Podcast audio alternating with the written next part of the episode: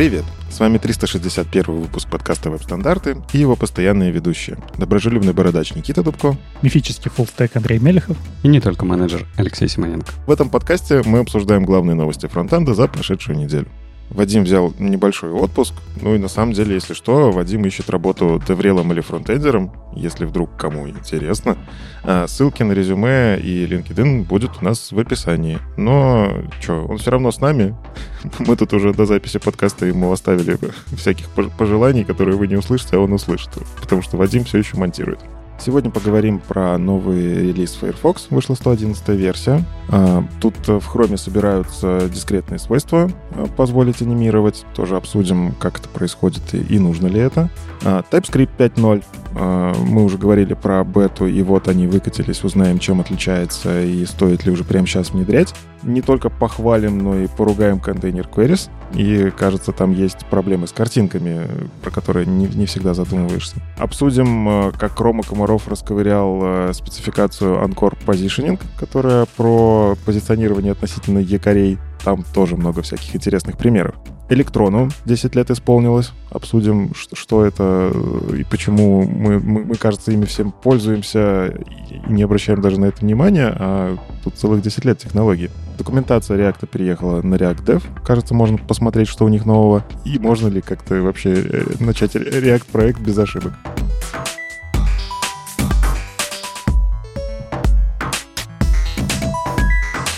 Немного браузерных новостей, но хотя бы Firefox нас порадовал. 14 а, марта вышел Firefox 111. Очень красивая чиселка, э, одинаковые циферки. И, и я, у меня все еще горит с того, как они оформляют эти релиз-ноуты, но к этому чуть-чуть попозже. Что появилось в 111 Firefox? Два довольно интересных атрибута. У них, как обычно, разбиты HTML, CSS, JavaScript, вот это вот все. В HTML появился глобальный атрибут автокапиталайз. И я сначала такой, «Э, это он что, мне просто будет э, трансформ текст применять везде? А нет. Автокапиталайз как раз-таки выключает э, ту самую капитализацию, которую иногда виртуальные клавиатуры с собой приносят. Ну, не знаю, вы там на iOS э, открываете input, и он у вас сразу по умолчанию из-за того, что настройки такие в операционной системе, первую букву ставит большую. А я вообще-то e-mail хочу ввести. У меня там нет больших букв. И что приходится делать? Либо там э, зажимать эту кнопочку, а, а ее убирать, либо стирать. Ну, в целом не всегда это нужно, но полезно, просто чтобы красиво было. Так вот, этот атрибут, он по умолчанию будет работать в Firefox. Это, кстати, интересно, учитывая, что Firefox вообще-то на мобильных не очень-то и представлен. А атрибут скорее нужен больше для э, виртуальных клавиатур.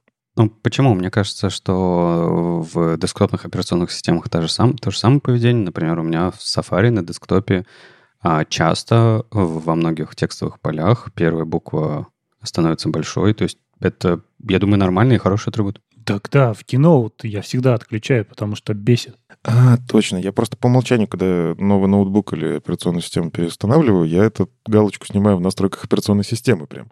Другой вопрос, э, что вот ты рассказал про e-mail, и кажется, что то ли это ошибка какая-то, то ли не знаю что, Потому что когда ты ставишь э, input поле с type email, он там, по-моему, не дает возможность автокапитализить э, буквы, как мне всегда казалось. Потому что я обращаю внимание на мобильном, что если поле email правильно выбрано, ну, type email, да, то у тебя и клавиатура правильно подставляется, и ты нормально... У тебя и подстановка есть в твоих e-mail, и у тебя ничего не капитализится, ну, как мне всегда казалось. Может быть, ты сейчас для меня откроешь. Я, я открою и такую очень странную истину. Разработчики не всегда пишут type email. Вот. Они... А это тогда другая проблема. То есть ее нужно решать не атрибутом автокапиталайз, ты же понимаешь, да? Ну, то есть если мы советуем сообществу, да, используйте тайпы правильно, а уже потом автокапиталайзом решайте проблему. Ну, вот спорная история. Ну, знаешь вот эти Gmail ящики, когда ты плюсик ставишь? Да, и некоторые браузеры раньше работали с этим очень плохо. Этот плюсик нельзя было ставить внутри, ну, потому что там регулярка, видимо, была кривенькая. Потом это пофиксили, потому что, ну, Google и все такое. Понятно, что мы говорим про очень старые реализации, но в целом иногда попадаются ящики, которые тебе надо ввести, а регулярка, даже та, которая вроде как в стандарте прописана, не подходит.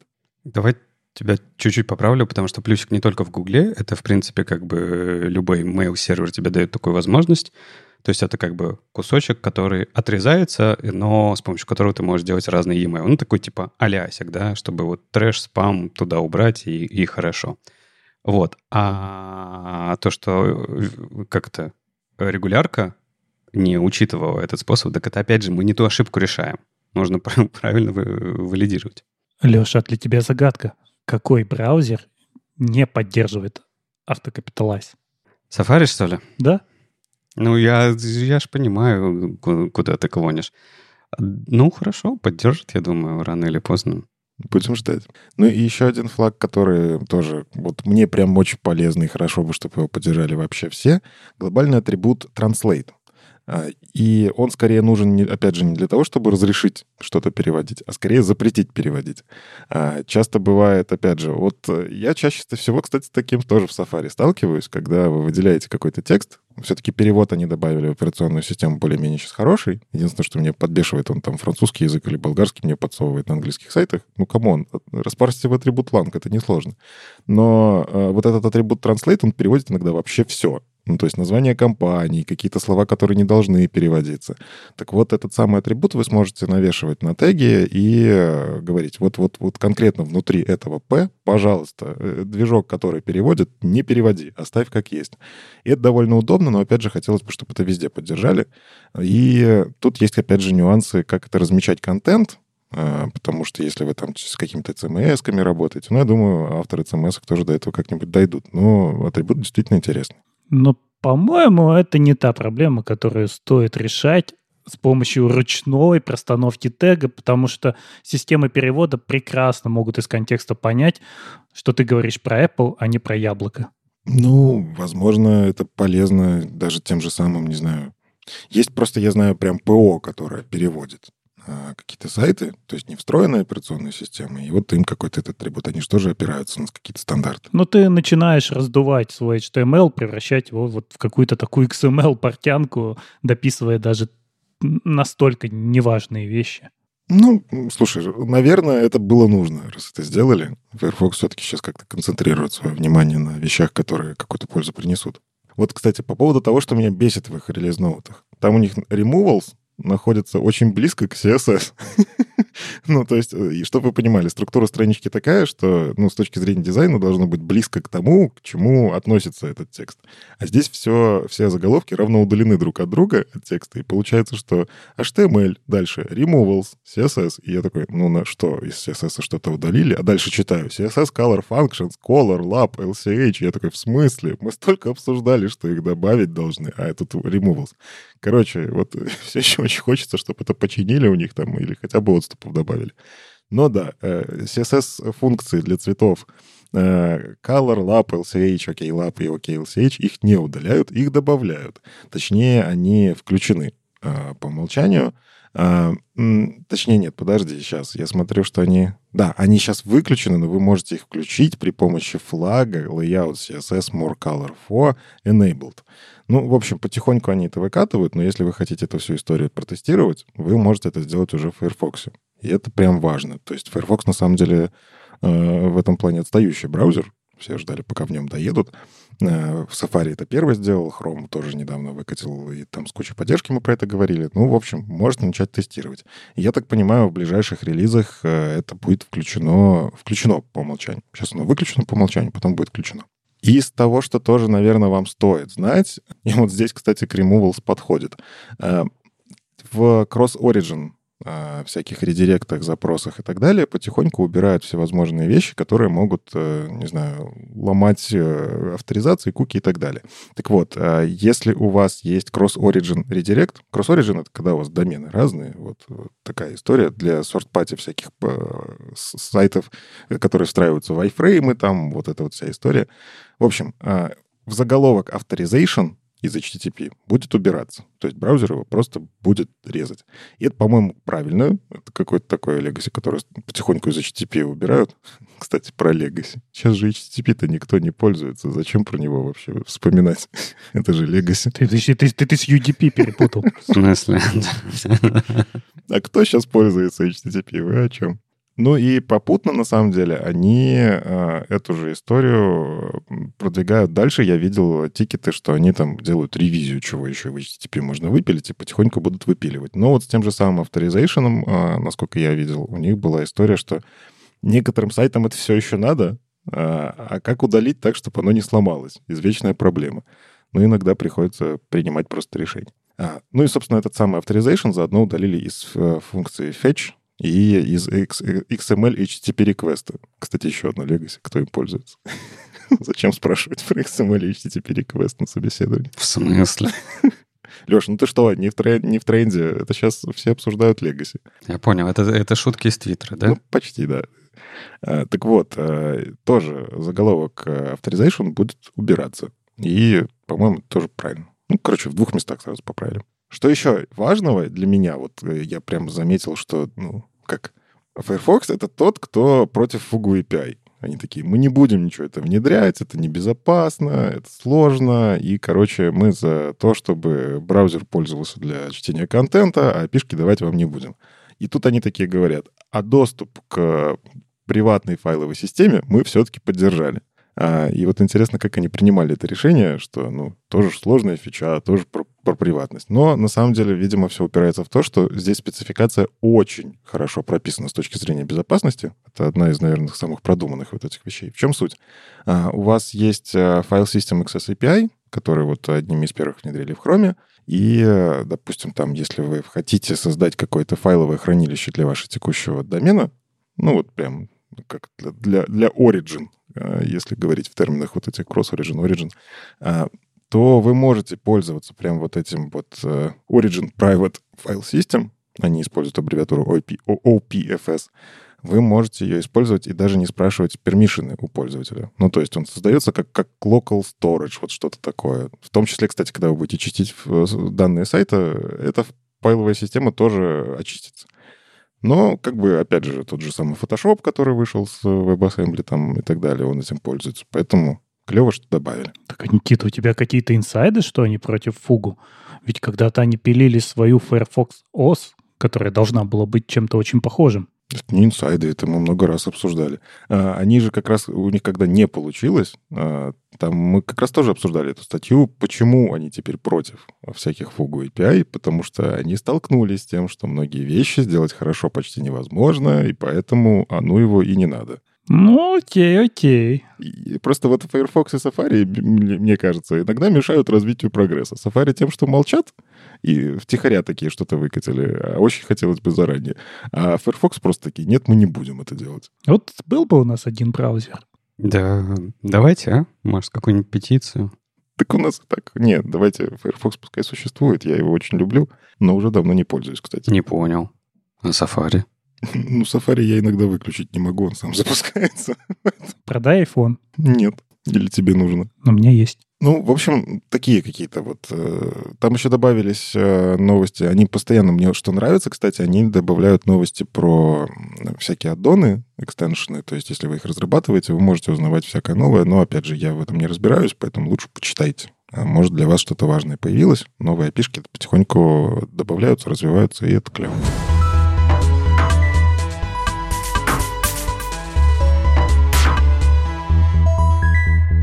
Не могу не поговорить хоть немножечко про Chrome. Поэтому вытащил э, маленький Intent to Ship, но он важный, его очень давно обсуждали. В Chrome, скорее всего, судя по их планам, в 114 версию выйдет э, как-то транзишены, переходы для дискретных свойств. Что это значит? Вы сможете сделать анимацию от display none до display block. Ну и с точки зрения браузера, как это сделать-то? Это же, ну, показывать, не показывать, какая там анимация. Это не opacity. Ну и на самом деле э, в спецификации это все отражено. Это тоже достаточно давно обсуждали, а надо ли такое делать и вообще в принципе. Но кажется, что те же самые CSS-переменные, они ровно так сейчас и анимируются, и никого это не смущает. А почему бы не сделать то же самое с дисплеем? Короче, по умолчанию для всяких дискретных свойств, у которых нет в принципе никакой функции плавности и не может быть, это просто ключевые слова и так далее, у них будет происходить анимация, вот просто если тайминг одна секунда, то на 0,5 секунд на 50% свойство изменится. А, было дисплей none, стало дисплей блок. Ну и, э, судя по всему, браузерам это реализовать достаточно несложно по факту, ну, то есть, опять же, напоминаю, CSS-переменные так и анимируются.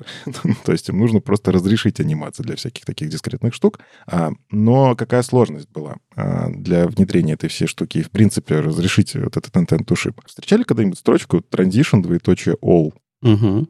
Вот, и они тоже. они, они пользовались э, статистикой, э, что там Chromium собирает. Они смотрели в том числе в веб-альманах, который собирает эту статистику. И проблема-то в чем? Если просто взять и включить, то, кажется, многие сайты сломаются. Ну, потому что там даже какой-то снипет из Bootstrap какого-нибудь или еще из какой-нибудь библиотеки, где Transition All почему-то был.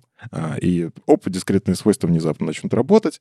В общем, они это будут включать аккуратно. Они будут э, смотреть, если вы явно указали Transition, двоеточие и дискретные свойства, тогда он будет разрешать это делать.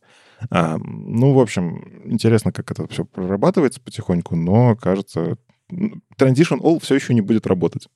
ну, то есть вы не сможете это включить через Transition All никогда. Вам нужно будет указывать дискретно. И мне интересно, как браузеры под это теперь подстраиваются. У них там типа white-листы появятся, black-листы или что. Вот я вижу, мне просто все равно, как в тот момент, когда ты сказал, дисплей можно переводить из блока в none, и э, браузер тебе будет анимировать как-то по дефолту.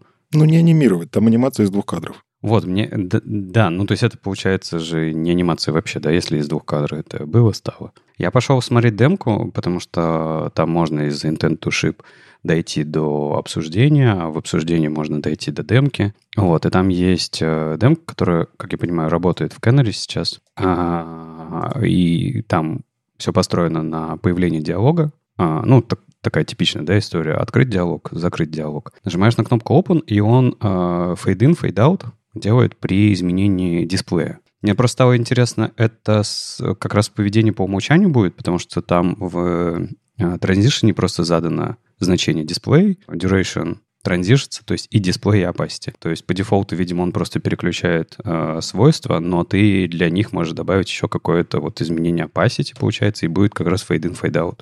Да, в этом и самый кайф. Ты можешь действительно, зная вот это, что у тебя на 50% что-то поменяется, сделать анимацию, которая вот 50% делает это плавненько с тем же самым opacity. А, и еще важная история, это все можно будет кастомизировать через JS. Ну, то есть у нас есть э, Web Animations API, которые позволяют делать всякое, и при желании можно будет не 50%, кстати, поставить. Вот. Ну, то есть они еще проработали это, как э, в JS с этим работать. А я вот недавно один сайт переводил в статику, чтобы он лучше парсился, и задумался, там у всего стоял opacity 0, чтобы при загрузке он красиво так появлялся, да? Ну, из нуля в соточку, и все красиво. И как к этому относятся парсеры? Если у вас все уведено в ноль, к вам заходит краулер, он смотрит, что этого вроде бы контента не видно без JavaScript.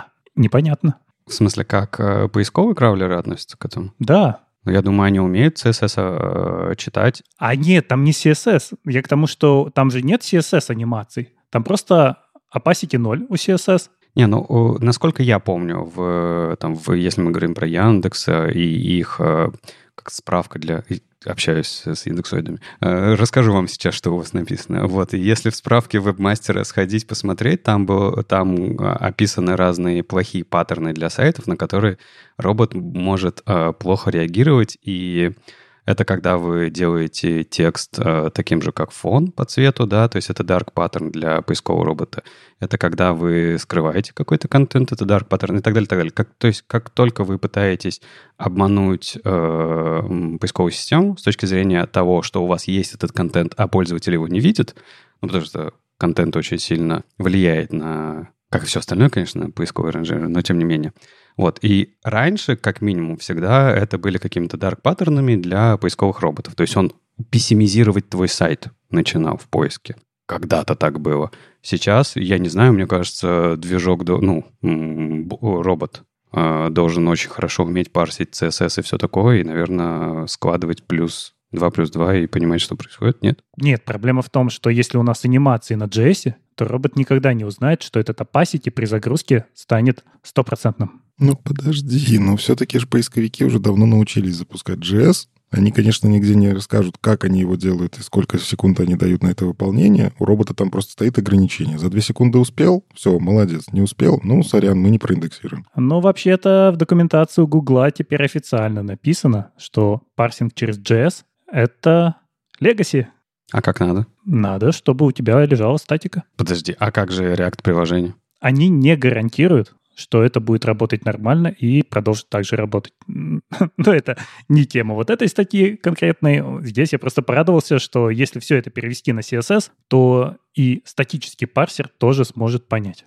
На самом деле это проблема не веб-платформы, и технологий, а проблема конкретных э, краулеров, которые как бы должны просто решать свои задачи, как парсить контент сайтов, которые э, с помощью новых технологий становятся все более и более в разное время, в разном состоянии, да, а тебе-то нужен контент, в первую очередь, да, краулеру, что нужен контент, понять, про что твой сайт, какой там контент есть и так далее, так далее, чтобы его как-то, э, ну, расставлять по позиции на разные поисковые запросы. А уже CSS, HTML — это дело второе, а, и для них должно быть неважно. А для нас это как раз важно. Ну ладно, про браузеры поговорили, давайте немножечко про мета-языки.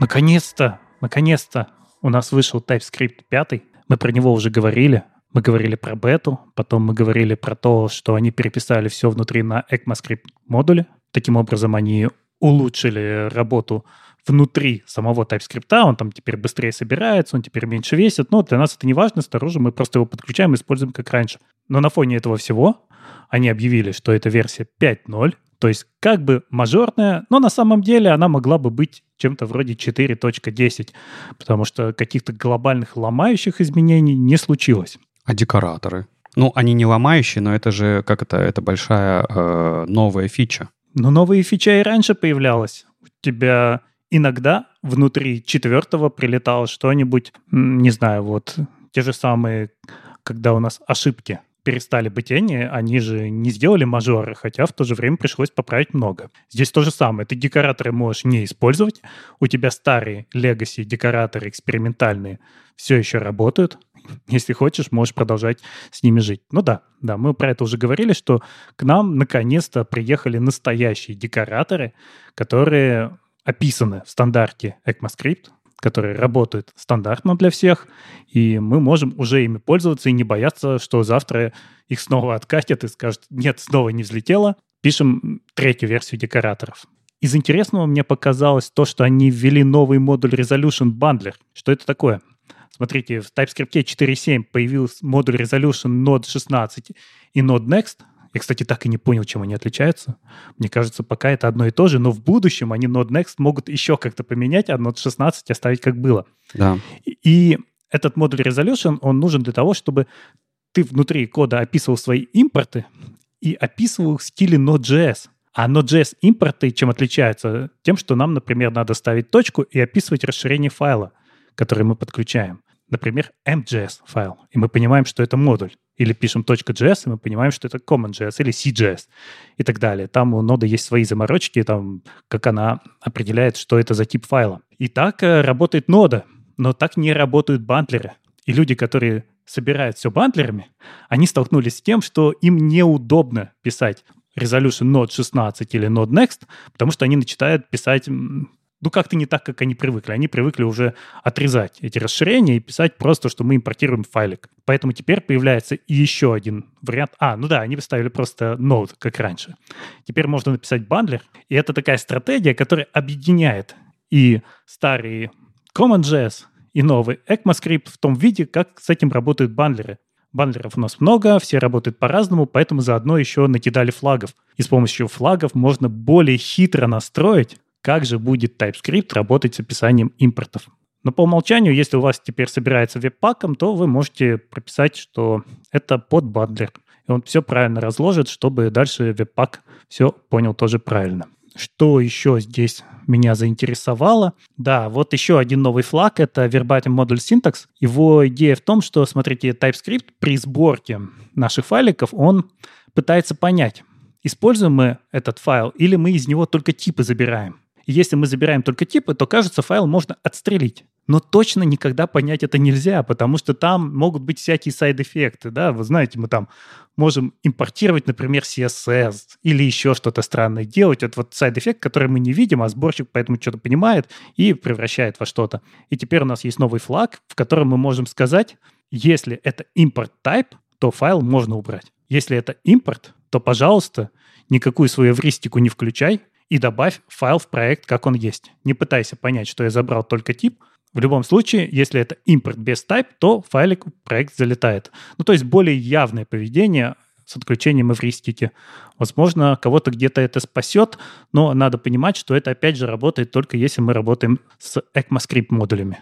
Ну, насколько я понимаю, они же добавили еще и вот эти настройки в TS-config, которые позволят этот синтаксис, ну, без флага, во-первых, понятно, что любой флаг э, дублируется, но там еще и он будет предупреждать, что у тебя вот здесь э, тип, а давай-ка мы его уберем, может, вот такую опцию используй и так далее. Мне вот это кажется такая удобная. Мне, мне, мне очень нравится, что они заранее задумываются о том, что у меня в VS Code должно там подсветиться что-нибудь. Мой этот э, синдром ай-яй-яй, у меня что-то подсвечено, код не идеальный. Я такой, ладно, я сейчас все поправлю, я сделаю хорошо. Вот мне вот это нравится. Ну, то есть типа действительно иногда зря включаются файл, bundle пухнет просто так, потому что эвристика сработал неправильно. Почему раб- сработал неправильно? Потому что я пишу код абы как, у меня команда большая, все пишут абы как. Ну, я условно, у меня-то все хорошо пишут, естественно.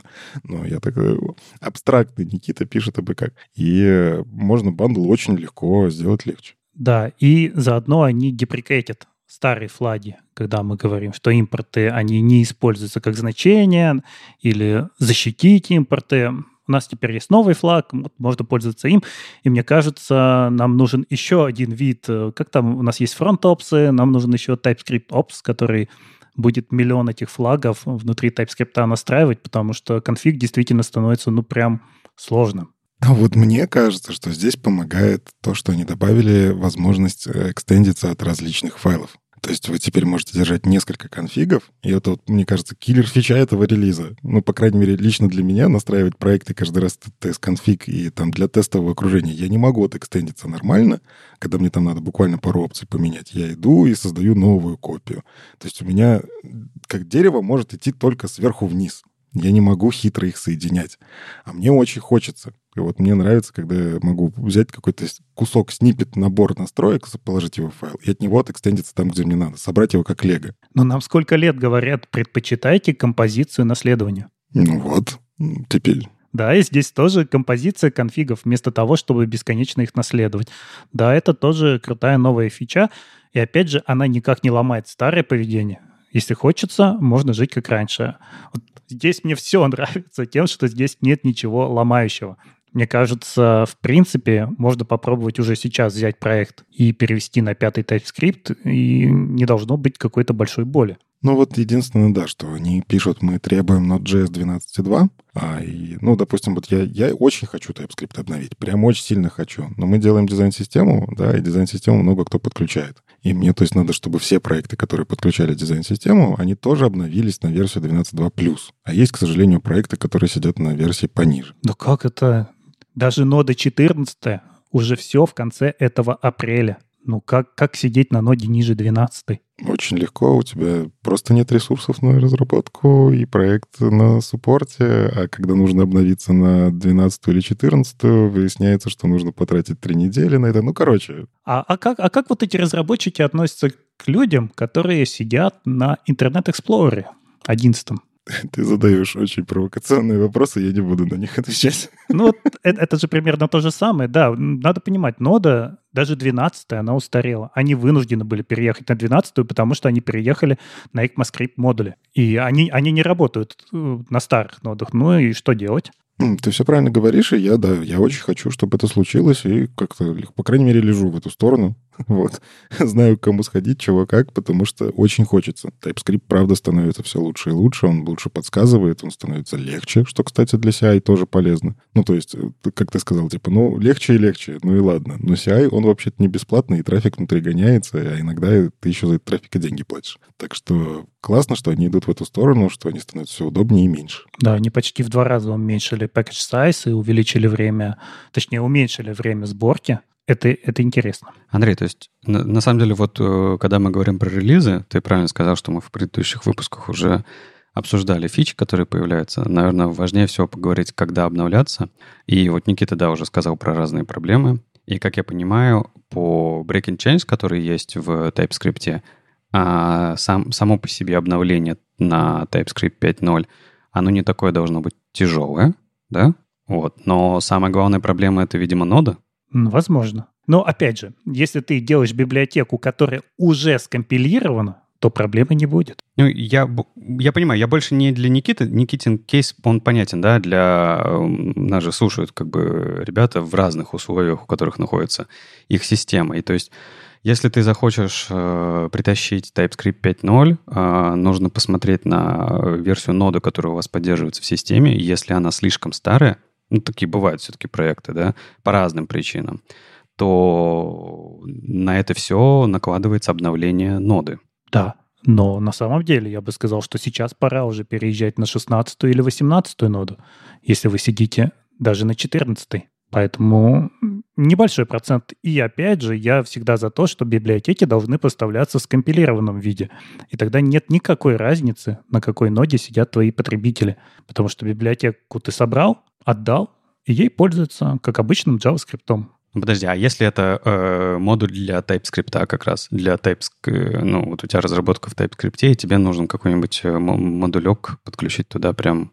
Зачем? Не скомпилирован. Зачем? Не знаю, может быть, как раз э, изменение внутренней архитектуры TypeScript, переписанное на ECMAScript модули, позволит как-то лучше это все интегрировать друг, друг в друга. Ну, на самом деле, мы можем тут много холиварить, есть куча подходов, да, то есть э, скомпилированный он с DTS, если рядышком идет, то кажется, и TypeScript у тебя все замечательно. Но опять же, там, я знаю, есть проблемы с tree shaking ом, если у тебя скомпилировано, не скомпилировано. Ну, то есть есть встроенные оптимизации в TypeScript, да, а есть те, которые уже делают у тебя esbuild какой-нибудь или что, чем вы там собираете. То есть они работают по-разному. Короче, действительно, проблемы могут быть разные, но я, наверное, соглашусь с Андреем, что вы хотя бы попробуйте обновиться и посмотреть, что будет. Ну, то есть, если у вас обновление пройдет за 5 минут и все, ничего не сломалось, а, опять же, тут очень мало breaking changes, то и вперед. А если, да, вам там надо две недели на то, чтобы это потом докатить, потому что вы что-то очень хитро вывернуто использовали, ну, откатитесь. Git Reset — хорошая команда. Чем раньше вы начнете обновляться, тем это будет безболезненнее. Потому что подниматься... Я вчера поднимал с 3.9 до 4.9. Ну, кстати, легко прошло. У меня есть проект на ноде какой там на очень старой ноде. Не буду вам даже говорить. Но больше, чем 0.12. Ну, промисы там есть? Какой-нибудь 8.6? Промисов не уверен. Ну, короче, очень старый. И вот прям очень тяжело, ребят. Не оставляйте проекты настолько. Э, знаешь, знаешь э, особенность в чем? Вообще проект не требует обновления ноды. Вообще, он, он отлично работает, он отлично себя ведет. Вот типа, знаешь, запакуй это вот как в год, да, в эти, в бинарник, и все, он годами будет работать, все, все, все с, ним, с ним в порядке. Ему процессора хватает, памяти хватает, ну, все, как бы, все нормально. А на него всякие утечки вот эти вот э, тоже не влияют, потому что он в контейнере. И, казалось бы, ну что трогать? А при этом вот хочется попилить его снова, да? А тут уже, не, уже никак, уже никак, уже хочется, чтобы все, все было. И ты такой, ну ладно, обновлю. Потом начинаешь обновлять и думаешь, ё-моё, ну, тогда HTML, CSS и JavaScript, они вечны. Слушай, ну ладно, TypeScript 5.0 зарелизился, а есть ведь еще и план на 5.1, потому что по их релиз, релизному плану а, в мае уже должен бы выйти как... Знаешь, вот я вот в этом месте чувствую, как это, экосистему Microsoft. Первый сервис-пак должен прийти в какое-то обозримое время, да, и люди переходят на первый сервис-пак э, новой винды. Помните, так было когда-то? А, до первого сервис пака нельзя. Конечно. Ну, вы же так же делали, да? да? Я так игры в PlayStation. Жду, когда первый патч выйдет. Это же всегда такая. Не-не, я, я любитель поставить бетки. Помню, бегал, искал компакт-диск с 98-й виндой, когда она еще в бете была. Ну вот, тут тоже как бы первый сервис-пак у TypeScript ожидается в мае 23-го. И на самом деле уже есть список фич, а, которые они собираются, ну, обсуждают, по крайней мере, что они собираются а, впилить туда. Я думаю, об этом мы как раз будем говорить в следующих уже выпусках, когда будет подробнее обсуждение этого всего. И, конечно, нас не простят, если мы снова не поговорим про контейнер с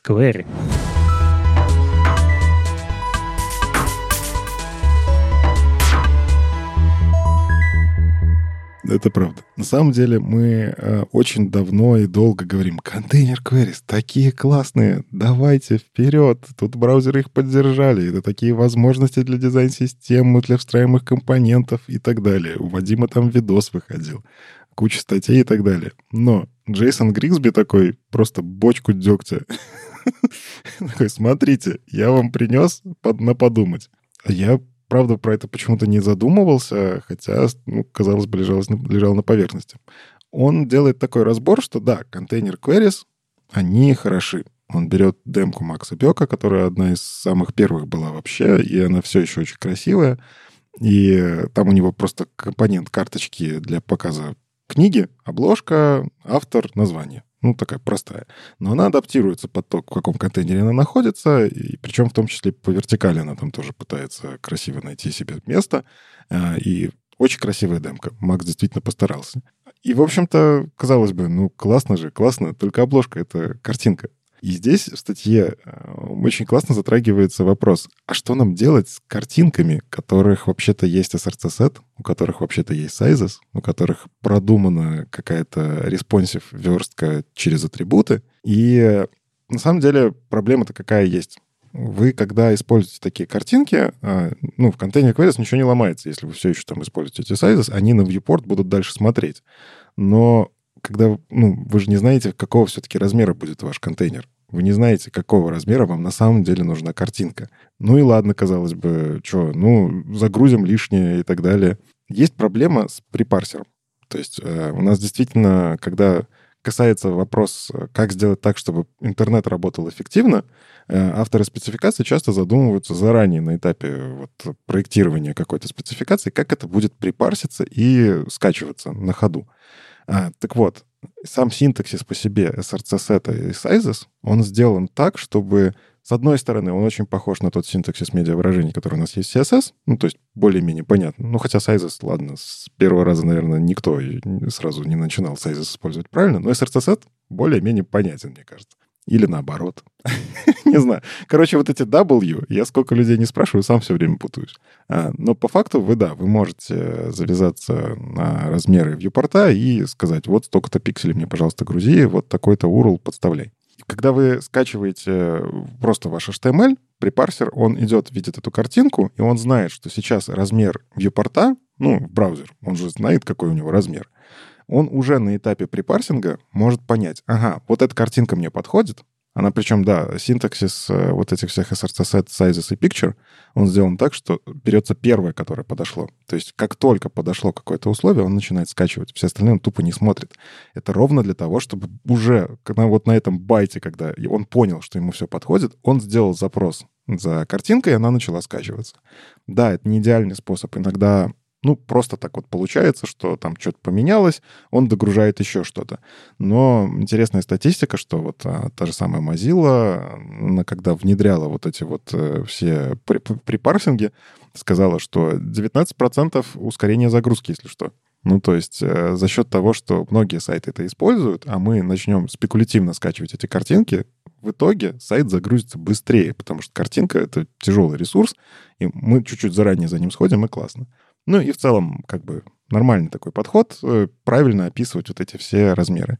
А что делать с контейнером? Вы не знаете, какого размера будет контейнер, пока не подгрузится CSS.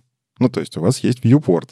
В этом viewport у вас там, допустим, по горизонтали есть какие-то контейнеры разного размера. То есть вам нужно скачать CSS, вам нужно его распарсить, вам нужно превратить его в CSS-UM, то есть по факту провести полноценный рендеринг. Ну, может быть, не целиком рендеринг, но хотя бы расчет лейаута. Только после расчета лейаута вы сможете понять, ага, контейнер вот такого размера, и ему нужна картинка вот такого размера. И синтаксиса, к слову, если что, сейчас пока что нет. А можно вот э, я, как знаешь, я человек, который постоянно решает проблемы, уже слышу проблему и уже начинаю ее в голове решать.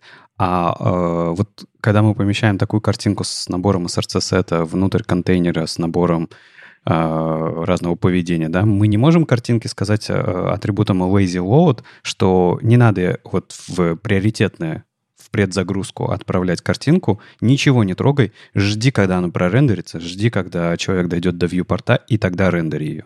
Загружай, точнее. Для картинок, которые вне вьюпорта, да, можешь. И это, на самом деле, достаточно такое решение, которое на поверхности, но а, здесь автор правильно показывает на метрику LCP, а, Largest Contentful Paint, которая обычно это все-таки картинка в первом экране.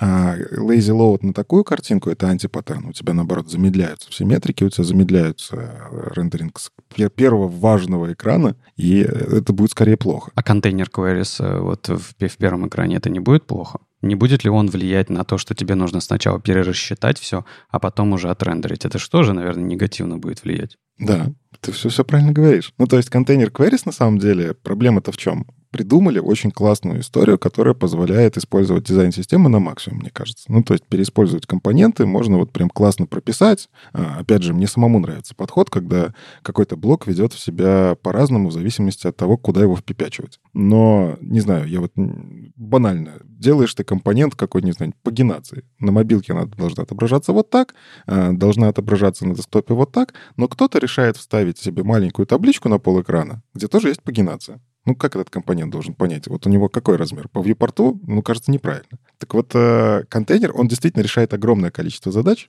но браузерная вот эта вся история, как это все отрабатывает, она действительно ломается. Ну, то есть, э, когда говорили, что контейнер queries, кажется, мы не можем сделать, потому что, ну, вот не можем, браузер просто это не умеет. Там не просто так это говорили. Сейчас попытались это сделать с какими-то оговорками, но картинки-то сломались. Ну, как сломались? Ну, то есть, по факту, вы будете грузить несколько картинок. Вы сначала загрузите то, что у вас там в SRC-сет, каким-то образом обработаете, он вам подгрузит что-то другое. Не такая уж большая проблема. Опять же, картинка обычно просто загрузится чуть больше. Ну, то есть она будет смотреть на viewport, и, скорее всего, картинка будет больше. С точки зрения качества, ну, нормально. С точки зрения трафика, если я там пользуюсь каким-нибудь роумингом, ну, уже не так хорошо. Ну, я не знаю. Мне кажется, что мы... Э, ну, да, во-первых, проблема, она э, четко видна. Я просто проговорю это, да, что э, и правда в таком сочетании есть много кейсов, в которых как бы оно будет плохо работать. Но почему мне кажется, что э, вот эта проблема сочетания контейнера с, с имиджем э, не такая серьезная, как описывает автор, потому что э, работать над э, оптимизацией загрузки картинок мы столько лет э, работаем над этой задачей, у нас столько разных э, способов управлять этим.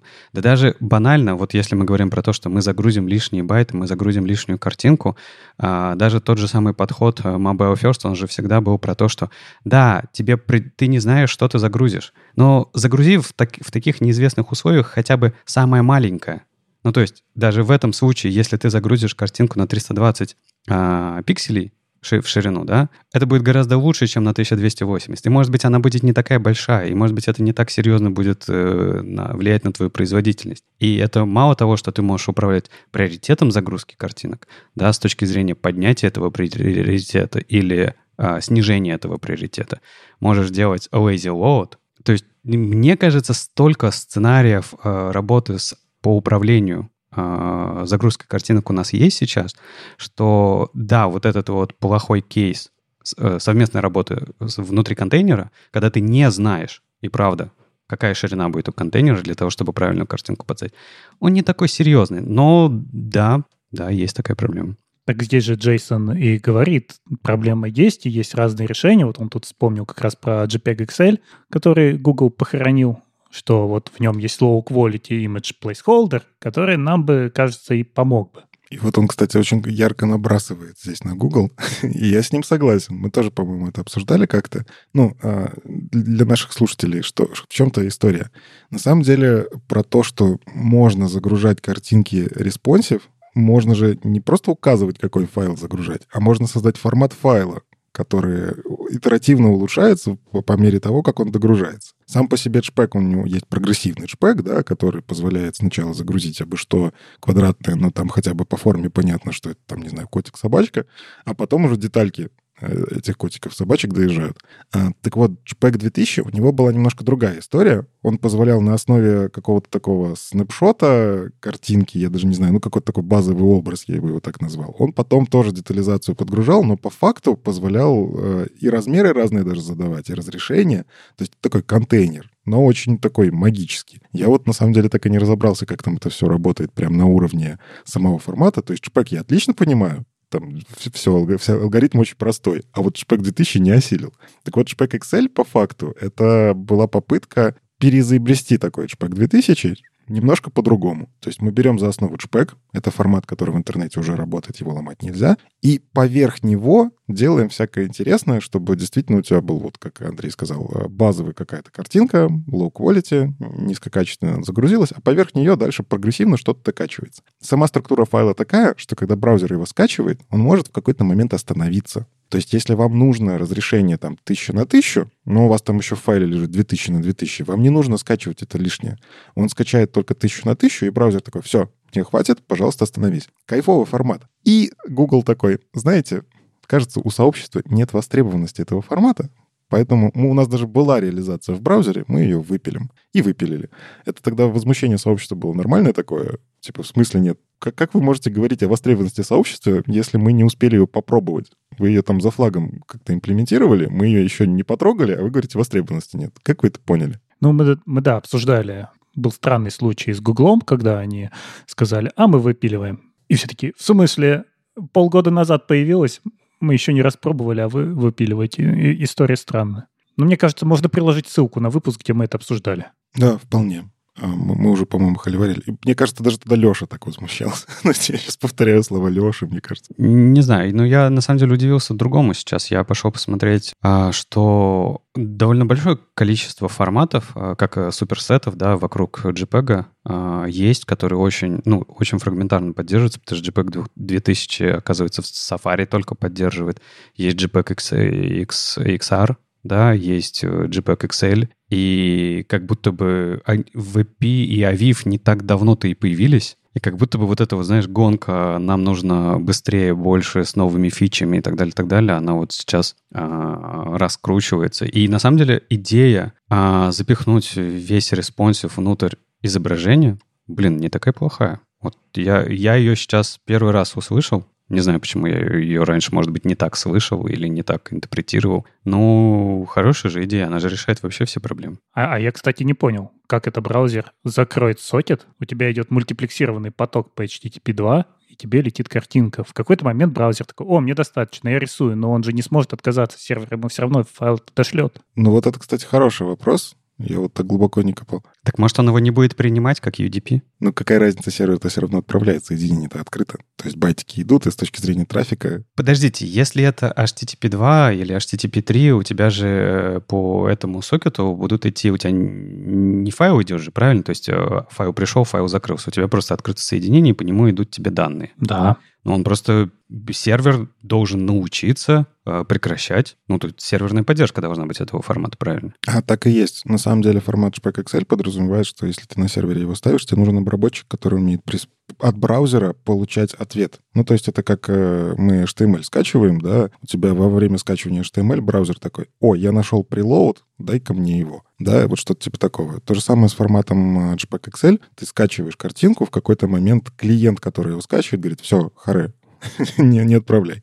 Но это, правда, ну, требует настройки сервера. То есть не самая простая технология. Горшочек не вари. Но на самом деле касательно горшочка, мне все-таки хотелось, чтобы варилось и больше с этими форматами игрались, потому что, ну да, есть Aviv. Aviv, он классный, он обалденный, но в нем нет самой важной фичи JPEG, прогрессивного рендеринга. А иногда для того, чтобы картинка какая-то появилась, и пользователь уже понял, надо ему дальше листать, прогрессивный рендеринг — это классно. А Aviv, он ждет, пока все загрузится.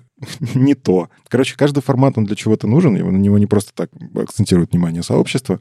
И жалко, что этот формат э, Chrome пока что решил от него отказаться. А мне действительно кажется, что такие отзывчивые изображения как формат — это обалденное решение тех же самых контейнер queries. И не только мне, но и автору статьи. У меня вот сейчас есть ощущение, что э, такой формат-то... У нас... Подскажите мне, в, в какой контейнер можно было запихивать? Не в PNG, что ли? Нет, не помните? В, ну, в ИКа точно можно было, да, за, запихивать несколько размеров изображений. Это же контейнер. TIFF, по-моему, так позволяет тоже. Ну, то есть, в принципе, у нас такое возможно, да, то есть э, создать э, изображение, внутри которого будет находиться несколько изображений. И тут, наверное, задача не в этом, потому что контейнер собрать легко. Задача сделать на серверной и на клиентской стороне правильное расширение, которое будет этим всем управлять. Ну и раскатать эту поддержку везде, потому что мы помним, как в те же самые в Safari это докатывается с системной поддержкой внутри macOS и становится совсем больно. Кстати, гифка — это же тоже контейнер. Это по факту кадры за кадром, и он догружает их прогрессивно.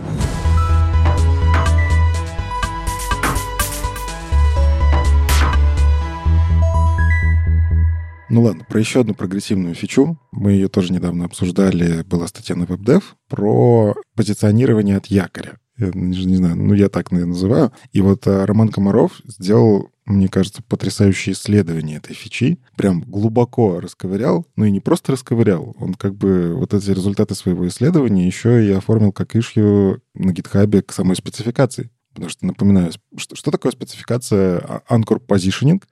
Вы сейчас по сути, когда делаете какой-то position абсолют и хотите вот э, где-то вот спозиционироваться относительно родителя, вы должны родителю выставить position relative. Ну, это как бы учимся верстать, понимаем эту историю, все окей, работаем. Ну, не обязательно relative, короче, можно и относительно абсолюта. Вы создаете какой-то контекст позиционирования, скажем так. Вот в этом контексте вы можете э, позиционировать детей. Но иногда очень нужно и очень хочется спозиционировать что-нибудь в HTML в рандомном месте. То есть у меня в HTML находится где-нибудь там тултипчик вот здесь, в коде, и с точки зрения вот position relative я не могу вложить его как ребенка в какого-то родителя, да, чтобы спозиционировать относительно. Мне нужно, чтобы он был в этом месте, а я хочу, тем не менее, спозиционироваться относительно чего-то другого. Так вот, э, эта спецификация ровно про это. Мы ее обсуждали. У вас есть э, новое CSS-свойство Anchor Name. Э, вы можете указать все сессии, и, кстати, в HTML вы при помощи атрибутов тоже можете это сделать,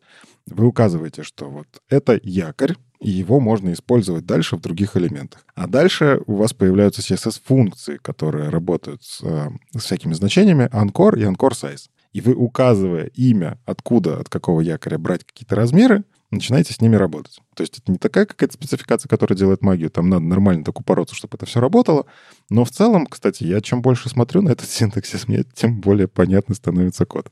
Возможно, опять же, потому что в примерах э, а, у Рома Комарова у него, ну, понятно, он пишет код, понятно.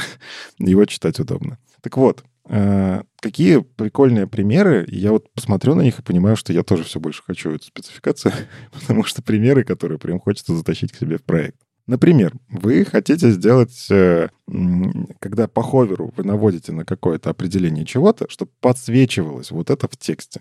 И, кстати, большинство примеров у Рома как раз про это. Э, как это сейчас делается? Вы JavaScript обычно понимаете, что нужно старгетиться вот на такие элементы, и поверх них пытаетесь нарисовать там как-нибудь через position absolute какую-нибудь штуку, которая это все подсвечивает. Сейчас, к сожалению, кроме как JavaScript, это никак не сделать. Но если у вас появляются такие якоря, по сути, это вы просто на CSS пишете хитро вывернутую логику, вы задаете anchor name, а, вот тому, на что вы... Когда, вы делаете ховер на элемент, вы можете всяким элементам, которые от него зависите, зависят, а, anchor name поменять. То есть мне понравился подход у Ромы, что он не меняет... А, как сейчас попытаюсь это ж надо, чтобы то, что у меня в голове визуализировано, нужно озвучить текстом. Сейчас слушатели такие, типа, чего? Что он говорит? А, вы можете поменять, с одной стороны, а, сами по себе размеры и позицию того, чего вы хотите разместить. То есть у вас все еще работает position absolute, top, right, bottom, left. И когда мы обычно делаем верстку, мы вот этим манипулируем, мы меняем положение элемента. А у Ромы здесь в примерах по-другому. Вы меняете anchor name. То есть вы топ завязываетесь на какое-то имя через CSS-переменную. И когда вы меняете это имя, он берет это сразу и подтягивает в эти координаты. Мне очень понравился этот подход, потому что я даже в эту сторону не думал. Можно инвертировать логику, как эти размеры на что зависят. И дальше у него тоже потрясающие примеры. Э, самый яркий, наверное, вот это он делает соединители между какими-то точками, что, кстати, вполне себе задача, которую часто, опять же, на JavaScript пытаются делать, там как-то с SVG играются. У вас есть две какие-то точки на странице. Он пытается решить задачу универсально. Вы хотите их соединить, где бы они ни находились. То есть э, слева направо там понятно, а тут можно как-то самому нарисовать. Но если блоки как-то переставляются, двигаются и так далее, как это сделать? И он опять же делает это на чистом CSS. Как он это делает, это отдельная история. А, и здесь он делится своим наблюдением. На самом деле, когда вы начинаете работать с вот этими якорями, топ, left, right и bottom очень жестко прописанные э, свойства. Вы не можете сделать так, чтобы топ был ниже, чем ботом. Просто не можете. У вас в этот момент просто этот элемент перестает рисоваться. Это нормально. Ну, как бы с точки зрения даже логики нормально. Но он это использует не как минус, он это использует как плюс. ну, то есть, э, что он делает? А, сначала он пытается придумать простое решение, а, берет топ, left, right, bottom от якоря и показывает, что, смотрите, когда точки пересекаются так, что нижняя становится выше, ничего не показывается. Ну, кажется, не универсальный вариант. Затем он вспоминает, что в CSS есть функция min, ну и max, если надо. Вы же можете просто взять и использовать минимальное от какого-то значения, и вот таким образом, оп, у нас хак есть, готов, мы берем ту координату, которая нам нужна, все, здорово, все работает, но он говорит, на самом деле не совсем работает. Если вы думаете, что вы по-настоящему разворачиваете, ну, допустим, у вас соединитель должен быть градиентный. Ну, часто такой, кстати, в интерфейс встречается, там, не знаю, от красненького к синенькому что-то идет. Так вот, проблема в том, что когда вы таким образом делаете, у вас градиент не поменяется. Как бы вы там ни двигали, это все еще от левого верхнего угла до правого нижнего. Он такой, окей, погнали дальше. Ну, обожаю эти расследования и какую-то неправильную эксплуатацию CSS. Давайте сделаем 4 дивчика для соединения. Ну, почему нет? Можем же себе позволить. И будем использовать одновременно вот это свойство, что если что-то, что должно быть выше, оказалось ниже, оно не показывается. Вот мы используем просто переменные в CSS flip x и flip y, они будут так хитро вывернуто устанавливаться, что мы их сможем запихнуть в scale x и в scale y в трансформе, а те, которые сломались, они просто не покажутся. Да, я, я уже вижу тут Леша и Андрей, они такие, типа, чего? Что происходит? Такой звук сверчков в голове уже. Да-да, колдунство какое-то, ну. Это правда колдунство. Я вам советую, правда, посмотреть статью. У Ромы есть, кстати, что мне нравится, есть видео того, как это работает. Это работает пока что только в Chrome Canary. Если у вас нет канарейки, то вы можете видео посмотреть, а если у вас включен этот флаг, можете сами поиграться. Не просто в Chrome Canary, а еще с включенным в Chrome Canary флагом включить э, экспериментальные фичи веб-платформы. Вот я пошел посмотреть специально, потому что хотелось вживую это посмотреть и не на видео. И вживую оно вот прям работает как на видео, но вы можете там по поинспектить это, последить за этим. Прям колдунство то еще. Тут реально магия. И мне еще очень понравился дальше его пример, он его развивает то есть такое эволюционирует это все, а вы создаете древовидный список у себя на странице. Ну, то есть коннектор мы уже придумали, как делать. Если вы хотите древовидный список, как это делается в мирошечках всяких и других э, приложениях там для майндмэпов, э, карт памяти, он это берет и делает на CSS. И в этот момент я такой, чего? Ну, то есть, мне не нужен канвас для этого, мне не нужно изгаляться, вот это все. Нет, нужно. Он потом дальше пишет, типа, пример, конечно, красивый, CSS выглядит красиво, но посмотрите, какой HTML тут нужно для того, чтобы это работало. К сожалению, тут не осталось, осталась проблема, и она в спецификации даже отражена, он даже пытается ее расшифровать. Проблема-то в чем? Есть вот эти самые контексты позиционирования, и для того, чтобы браузеру было понятно, как это все реализовывать, как это делать производительно и как это делать на этапе просто первого прохода по странице и не делать это там рекурсивно, потому что любая рекурсия в HTML, CSS — это просто большая проблема производительности. Так вот, там есть ограничения, что контексты вот эти все позиционирования вы не можете сделать так, что как-то э, вы вкладываете одно в другое, и оно начинает э, нормально работать к одному и тому же якорю. Ну, не можете так сделать. Ну, это, это нормально. То есть вы когда одно позиционируете, второе идет рядышком, кажется. Хотя это как раз-таки та самая идея, что э, когда мы работаем с позиционированием, нам наоборот надо вкладывать. Короче, суть в том, что из-за этого приходится каких-то хитрых вещей. Здесь Рома либо использует before и after, что мы обычно и делаем, когда надо продублировать какой-то э, блок, можно сделать before и копию его в автор. Это нормальный такой подход. Я в рисовании постоянно такой, таким баловался. Но иногда вот смотришь на HTML, который ему приходится делать для того, чтобы четыре строчки в CSS работали красиво, он делает 15 строчек в HTML. Но в чем суть? А, я советую почитать эту статью очень вдумчиво. А, она, ну, по-другому, наверное, и не получится почитать, потому что вот ее я читал реально часа, полчаса, наверное, разбирался в каждой строчке. А, но здесь оста- э, Рома оставляет ссылки на ишью. И если вы хотите поучаствовать в обсуждении этого всего, напоминаю, эта спецификация все еще дорабатывается, это все еще экспериментальный флаг, а, и его пока никто не выкатывает. Там даже я не видел планов, когда они планируют его выкатить. Настолько она нестабильная. Они обычно все-таки такие, ну, релиза через два все-таки катнем. Тут даже этого нет. Поэтому, если вы хотите с этим поэкспериментировать, и вы понимаете, что вам это надо, вот я, допустим, понимаю, что мне это надо. я хочу очень с этим поиграться.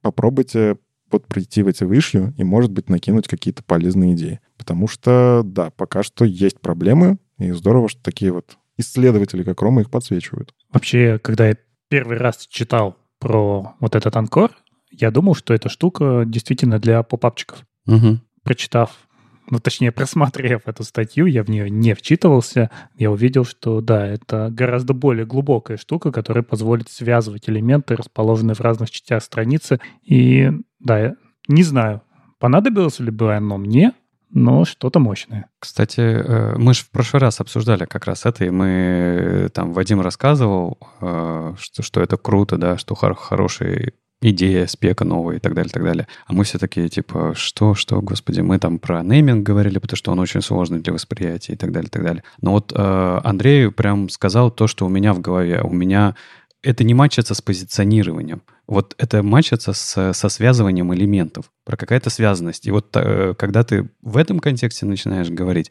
оно становится более понятным. То есть ты просто имеешь возможность по-разному, как тебе хочется, связывать разные элементы. Но знаешь, что я сейчас, еще сейчас подумал? Вот откатываясь к предыдущей статье, а прикинь, вот эти вот все новые спеки собрать в одну большую кучу, в монстра такого, и типа внутри контейнер queries насвязывать элементы, которые будут пора... И такой, нет, ладно, лучше даже не думать об этом. Но как будто бы CSS становится каким-то гигантским монстром. Но тут проблема в том, что у тебя мозг уже не сможет это распарсить. Угу. Тебе, ты без э, браузера, в принципе, не поймешь, что уже происходит, когда у тебя появится такая сложная динамика и такие сложные связи. А значит ли это то, что со временем нам понадобится новый э, язык над этим? Ну, у нас же, да, языки программирования так и появлялись, да, со временем. Кто-то писал на ассемблере, потом кто-то писал на, на сях, потом на и так далее, так далее, так далее, да, а, что CSS настолько станет сложным, настолько он будет близким к э, тому, как браузер парсит все и так далее, так далее, что это будет больше инструкциями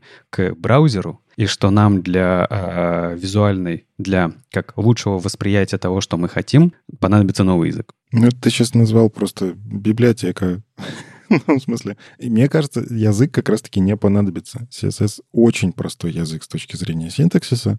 У тебя есть э, куда применить, у тебя есть что применить и как применить. Да, там дальше медиа-выражения, которые добавляют сложности, дальше контейнер queries, которые добавляют еще сложности, CSS-функции появляются, ну, потому что есть потребность в этом. Кастомные переменные. Да-да-да, но оно не меняется. Кастомная переменная — это все еще что, и ты указываешь ему как. Синтаксис примитивнейший. Он на XML даже в какой-то мере похож, да, только XML там много атрибутов можно, а тут у тебя ключ значение, ключ значение. И это кайф CSS. То есть ты, когда появляется какая-то новая фича, ты точно так же знаешь, что это ключ значение. Вот как оно пользуется и как оно взаимосвязано вот с этими якорями, там, что ты можешь использовать функцию, которая обращается по имени через CSS-переменную к чему-то, что на самом деле торчит в HTML, это прям жесть. Но мне кажется, тоже это появится какая-то библиотека, которую можно будет просто указать. Вот сюда смотри, и с этим свяжи. Ну так ты ассемблер, очень простой язык. У тебя есть область памяти, сдвиг, прерывание. Все максимально понятно. Как тебе сказать? Да не, ну просто а при, э, я почему задал этот вопрос? Потому что сложность, ну, явно возрастает, да? Ну, вспомни CSS 5 лет назад, вспомни CSS 10 лет назад. Сложность возрастает с каждым разом все больше и больше и больше. И явно она не собирается останавливаться же, да? Есть ощущение, что через 5 лет а, в CSS будет еще больше возможностей еще больше разного поведения, которое ты а, чисто глазками не сможешь распарсить в коде, что здесь конкретно должно произойти. Ты должен это обязательно, ну как в программировании, да, ты должен это запустить, отдебажить и понять вообще, как мы пришли к этому поведению. Ну давай я немножко разверну. Сейчас для того, чтобы сделать такое связывание, тебе нужно на JavaScript написать далеко не 10 строчек кода. То есть, если по-хорошему тебе нужно реализовать какую-то кастомщину, ты должен и CSS хорошо понимать, который существует, да, без абстракции, и JavaScript, который с этим работает, и как viewport меняется, и как ивенты работают, и вот это вот все предусмотреть. По факту у тебя появляется, да, довольно сложная абстракция в CSS, которая берет на себя кучу этих вещей в себя. То есть в спецификации прописано, как это работает. Браузер это реализовывает сложными штуками, возможно, даже ассемблерными вставками. И раз уж мы их вспомнили, ну, я надеюсь, что нет. А, и у тебя реально появляется абстракция. Но я согласен, ты дальше будешь читать CSS. Я уже сейчас читаю иногда CSS и такой, а это что за свойство? Я вроде CSS знаю, но я это свойство никогда не видел. А, о, оно такое умеет. Вот я больше, да, к этому в программировании. Почему вот там в JS, когда увеличивается сложность, мы не говорим о том, что нам нужен новый язык. Потому что у нас есть понятные средства, как мы можем понять, что происходит. В CSS, мне кажется, с каждой следующей сложностью у нас будет проблема. Именно поэтому девелопер тулзы пытаются бежать вперед, но мне кажется, они до сих пор пытаются нам дать какие-то простые решения. То есть, типа, здесь такой-то цвет, ну, просто как бы какое значение. А как браузер пришел к этому значению, нам не очень понятно. То есть у нас вот появляется очень много вычислительной магии в CSS. И как браузер к ней приходит, а, мне кажется, тулинг должен очень сильно развиваться в этом месте для того, чтобы мы в, там ткнули в любое значение, которое у нас получилось, да, у нас должна как-то раскрываться цепочка, как мы к нему пришли. И на самом деле такое движение идет. То есть прямо сейчас это реально переосмысление DevTools. Как минимум, я знаю, в Chrome двигаются. Я хоть и не GDE уже, но тем не менее слышу периодически новости оттуда и оттуда. Тут на самом деле, да, у нас есть императивный язык, у нас есть декларативный язык. Императивный язык дебажить, ну просто, шаг за шагом просто идешь и смотришь состояние, стек, что у нас там лежит. Если надо, там, конечно, можно обвешаться всякими условными ивчиками и так далее, но это уже такие сахар. По факту идешь сверху вниз, вот здесь остановился, все. В этом кайф императивности. Декларативность дебажить, тот же самый XML, да, когда-то придумывали какие-то графы, которые связи строят. Вот тогда там, я помню, игрался когда в C-Sharp с этим всем, были и такие инструменты. В CSS же а, по факту, я, мне кажется, делают правильно. Тебе добавляют новую панельку на DevTools. То есть раньше это была история, что у тебя есть одна панелька, которая высвечивает свойства, ты в ней всякое смотришь, еще компьютер добавили, да, ты можешь посмотреть, что в итоге получилось. Для современных свойств это не подходит, и если, да, наши слушатели не знают, там есть многоточие, кебабчик, Потому что разберу, же как повернутый на 90 градусов многоточие. Это кебабчик сейчас в интерфейсах, по-моему, называется. Вот вы на него жмете, там есть Mo Tools, рендеринг, и вот в этом рендеринге внезапно есть куча всяких панелек для шрифтов, какой шрифт у нас в итоге применился. Для анимации, какая, как анимации складываются. И вот та же самая история про якоря, я так понимаю, она тоже появится, потому что иначе не раздебажить. Да, Никита как с языка снял. Я тоже хотел сказать, что вот императивность, ее можно разобрать с листочком бумаги. Просто оп-оп, по шагам понял. А декларативный стиль, он требует знания того, как каждая конкретная декларативная конструкция работает. И глазами ее понять очень сложно. Вот эти все NTH Child потом пошли нас накладываться, накладываться. Ты такой, Боже мой. Ну, в общем, да, я не завидую сейчас разработчикам DevTools, которые такие, так а что там, я пойду поразрабатываю DevTools, там, кажется, все понятно. И тут приходит такой CSS Working Group. Ребят, хотели челленджи? Нате вам. Вперед, погнали.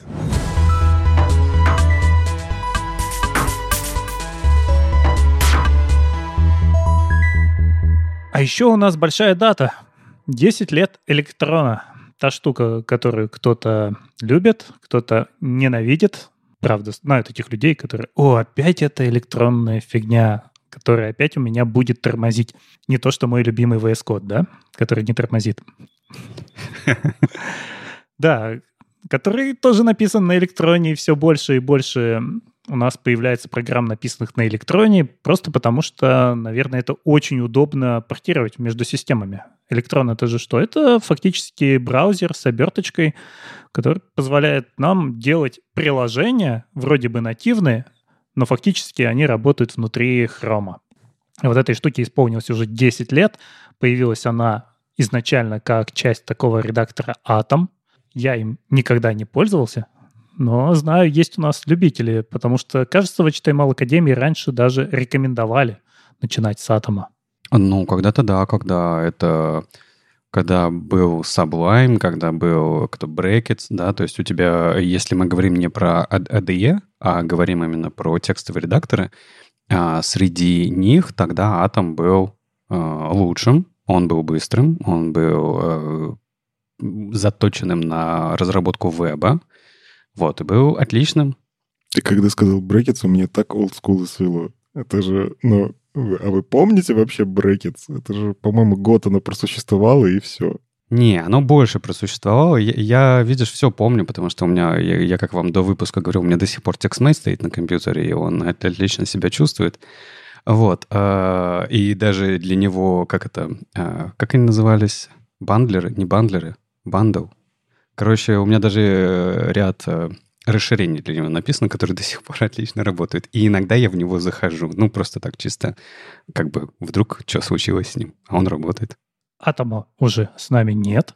Ну вот часть его, которая называлась Atom Shell, она превратилась в электрон, который был зарелижен как отдельная часть уже в 2016 году. То есть начали его писать в 2013 году, потом он пожил вместе с Атомом, потом он вышел как версия 1 в 2016 году и начал релизиться. Они частоту релизов разогнали максимально, чтобы успевать за хромом. У них прямо такая цель. Вышел новый хром, ты получаешь новый электрон. Отделился от GitHub, то есть если раньше это была часть GitHub, потом Microsoft, то теперь это отдельный Foundation, OpenJS Foundation, который занимается разработкой электрона. В нем все еще много людей из Microsoft, хотя сама команда вроде не такая большая, около 30 активных мейнтейнеров, не все из которых прям суперактивные, но они продолжают собирать, выпускать и прямо гордятся тем, что успевают собрать сразу же, как только выходит э, новая версия хрома, у них там, опять же, для этого целый огромный сборочный конвейер написан, потому что это все-таки бинарники, и они очень быстро это все собирают, тестируют, выкладывают. Очень много автоматизации, кстати, статья-то я же не сказал. Эрик Жао написал статью про 10 лет электрона, вот где он как раз и делится тем, что у них много-много автоматизации, чтобы выкладывать такую большую штуку с достаточной скоростью, успевать ее разрабатывать и тестировать, при этом достаточно небольшим количеством людей, еще и распределенным по всему земному шару. А мне вот очень интересно было посмотреть, что они сделали вот эту историю про working groups. Ну, то есть э, у них есть рабочие группы по тому, как обеспечивать безопасность электрона. У них есть рабочая группа, которая занимается апдейтом Chromium и Node.js. У них есть, в принципе, группа, которая отвечает за модерацию того, что там комьюнити пишет. И вот забавно, что, да, их, не, их немного, у них действительно маленькая команда, но кажется, что каждый состоит как минимум в парочке рабочих групп, потому что ну, групп-то много. Сколько их? Их тут 8, по, по крайней мере, то, что они написали. У них есть еще специальная группа в Китае, которая заливает это все в китайский NPM, который называется CNPM. Слушайте, ну вообще электрон, он, э, вот если говорить про комьюнити разработчиков, э, даже если мы его не используем, не пользуемся каждый день, не пишем на нем приложение, мы постоянно им пользуемся. Я вот сейчас посмотрел на свои приложения. У меня VS Code — это электрон, Slack — это электрон, Discord — это электрон, Figma — это электрон. А, то есть полно приложений на электроне, и они уже не так работают, как когда-то, но... И, то есть ты уже не так сильно замечаешь, да, что вот это кишками, знаешь, этот э, хромиум тут торчит в разных местах, потому что такие тоже, э, такой тоже этап был. И вроде как, ну, нормально уже свыклись все или нет? А знаешь, вот реально забавно ты вот говоришь на электроне, а ведь на самом деле ты говоришь про то, что на веб-технологиях, у тебя многие десктопные приложения на веб-технологиях, а я помню, когда мне когда-то говорили, ой, что ты там в своем вебе, сайтики будешь делать, там же ничего серьезного ты не поделать. Ну, личную страничку сделал, и ладно. И вот где теперь все эти критики пользуются фигмами, VS Code ами? Они переучиваются на фронтенд разработчиков, я просто в курсе. Ну, сложно сказать, что это прямо чистые фронтенд технологии. Они и сами говорят, что электрон — это огромная кодовая база на C++, которая довозит вот это все окружение. Да, ты отрисовываешь интерфейс на веб-технологиях, но под ним лежит очень много нативного кода. Да, это правда. А, Notion еще, простите, я забыл. Notion еще. Ну, кстати, да. Ну, подождите, есть же вот реально, у нас сейчас идет, э, как это, в двух направлениях развития. У нас есть направление, что нативщики заходят в веб, это WebAssembly, это часть э, в том числе V3C стандартов. А, то есть мы можем писать библиотеки на сях, а, затаскивать их в WebAssembly, и оп, у нас там уже Adobe Photoshop работает в браузере. И идет обратное направление, причем сильно раньше началось, мне кажется, э, что мы пытаемся веб запускать где угодно, потому что я помню еще до электрона тоже были такие поделки, а, кто-то свои движки писал для того, чтобы парсить, да, но в итоге вот победила история, когда мы не движок пишем свой собственный, а используем готовый движок и запускаем его как э, десктопное приложение. Но вот эти два направления, у меня всегда было такое, а, а кто кого выиграет? А походу никто никого, они оба нужны. Ну, я бы не сказал, что нативщики могут теперь прийти в веб и писать это на нативных языках, потому что WebAssembly — это все-таки песочница, очень закрытая такая коробочка, у которой нет доступа к дому. Ты просто туда можешь что-то закинуть и получить какой-то результат. Но это не замена JavaScript. Ты не можешь сказать, все, мне ничего не надо, и веб я буду делать на моем любимом нативном языке. Вот, кстати, вопрос к вам. А, да, вот по поводу, что друг другу выиграет. А разве в электроне нельзя подтянуть модуль, написанный на WebAssembly? Ну, скомпилированный из э, чего-нибудь еще? Вообще можно. У тебя же браузер запущен. Ну, я, я не в курсе просто, я поэтому спрашиваю. Просто если это так, ну, тут вообще никакого противостояния нет. Ты просто можешь э, какие-то куски которое тебе очень важно было написать на другом языке программирования, скомпилить э, под веб и через WASM это запускать внутри электрона. Господи, как, какой, какой ужас. Но это же Chromium и Node.js. А Node.js давно нам позволяет запускать или бинар системный, что достаточно болезненно, потому что тебе его надо компилить под каждую систему, или собрать его в WebAssembly и запустить уже внутри V8. Поэтому, конечно, и так, и так можно. У нас сегодня выпуск про какое-то колдунство. Сначала мы поговорили про колдунство в CSS, сейчас мы говорим про колдунство в вебе в целом. Ну, что прикольно, получается, что веб-технологии, они все-таки м, тащат. А, кто бы сомневался. Ну и, кстати, про работу с комьюнити. Тут же у нас обновилась документация для React.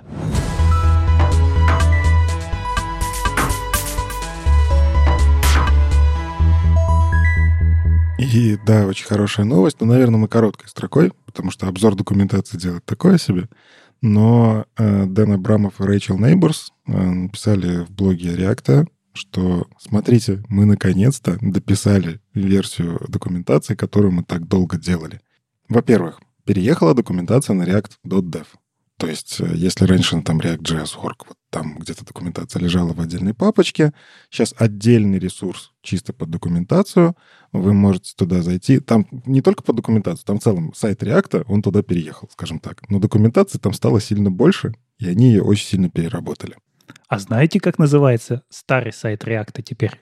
Он называется Legacy. То есть теперь, если на собеседовании будут спрашивать про react.js.org, кто этим Legacy трогает, пользуется? Нет, он так и называется legacy.reactjs.org. Все, все правильно. Но да, они про это пишут, что они специально так пометили. У них, у них на самом деле мне очень понравилось, как э, я все это следил за Дэном Абрамовым в Твиттере, как он это все ведет. Он реально у комьюнити спрашивал, как поступить. Они реально обсуждали всякие вещи. А как сделать так? Как обратить внимание людей, что этот домен все, ну вот как? И вот решение с тем, что перенести на поддомен Legacy, ну это же классно. Это же как э, эти декораторы в TypeScript. Чтобы их включить, нужно осознанно фу, там включить флажочек, который говорит, не, не надо, пожалуйста, не делай так.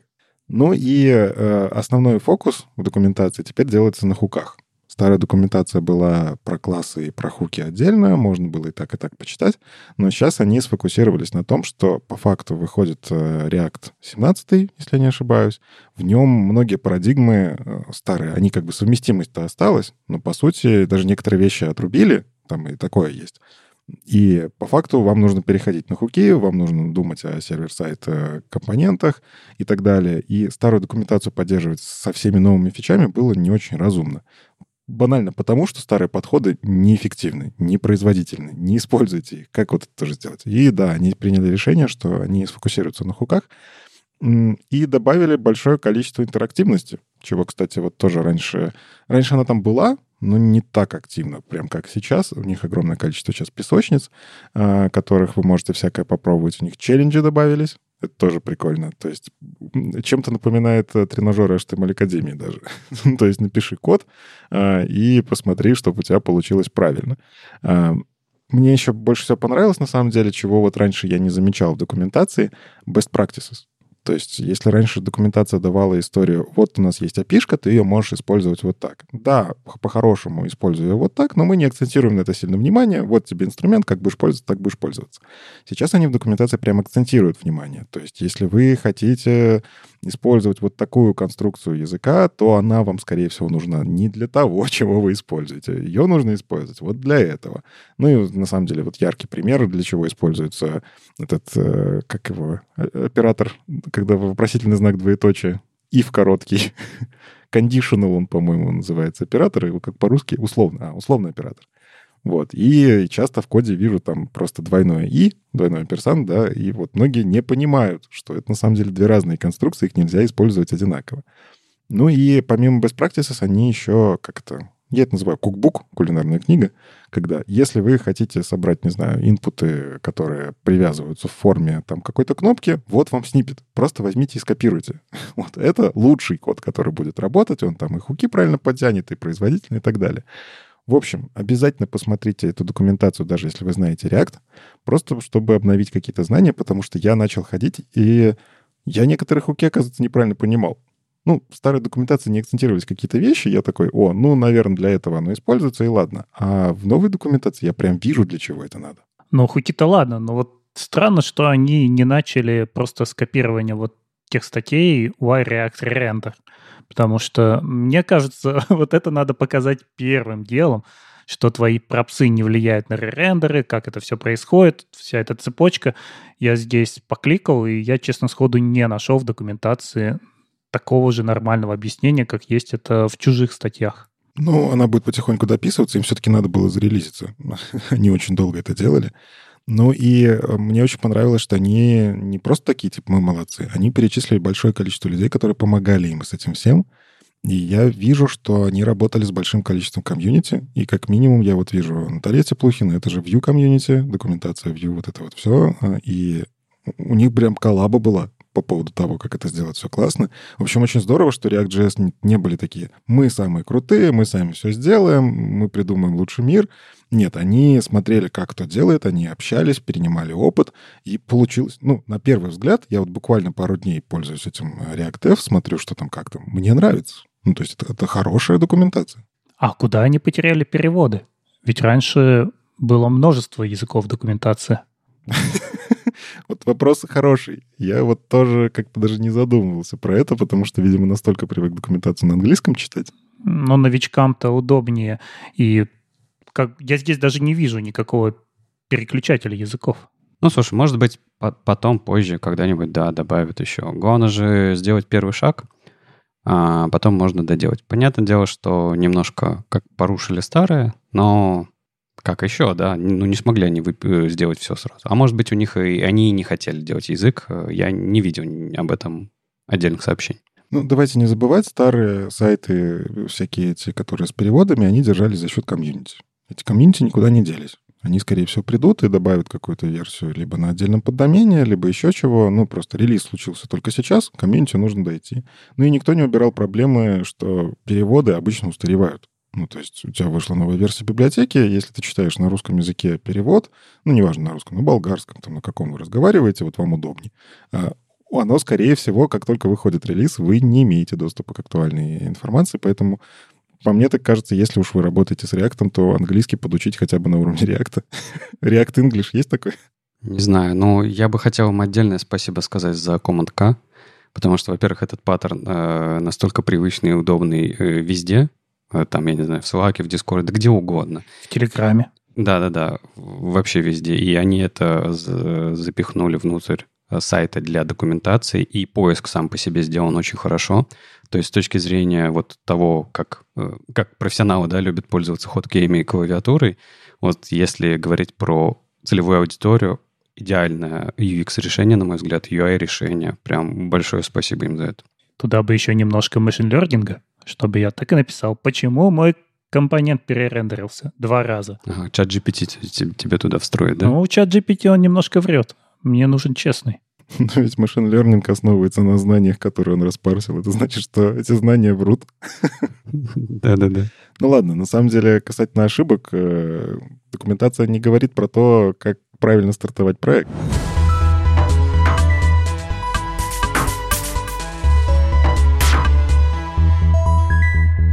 А стартовать проект можно и с ошибками. Тут э, Ричард Оливер Брей поделился своими ошибками, которые он сделал, когда он когда-то начинал проекты на React. Довольно такие базовые вещи, но, наверное, стоит их иногда повторять. Например, не начинайте проект на Create React App, потому что сейчас есть решение лучше. Вот он здесь советует вид, но у меня двоякое впечатление. Да, я пробовал на вид стартануть очень легко.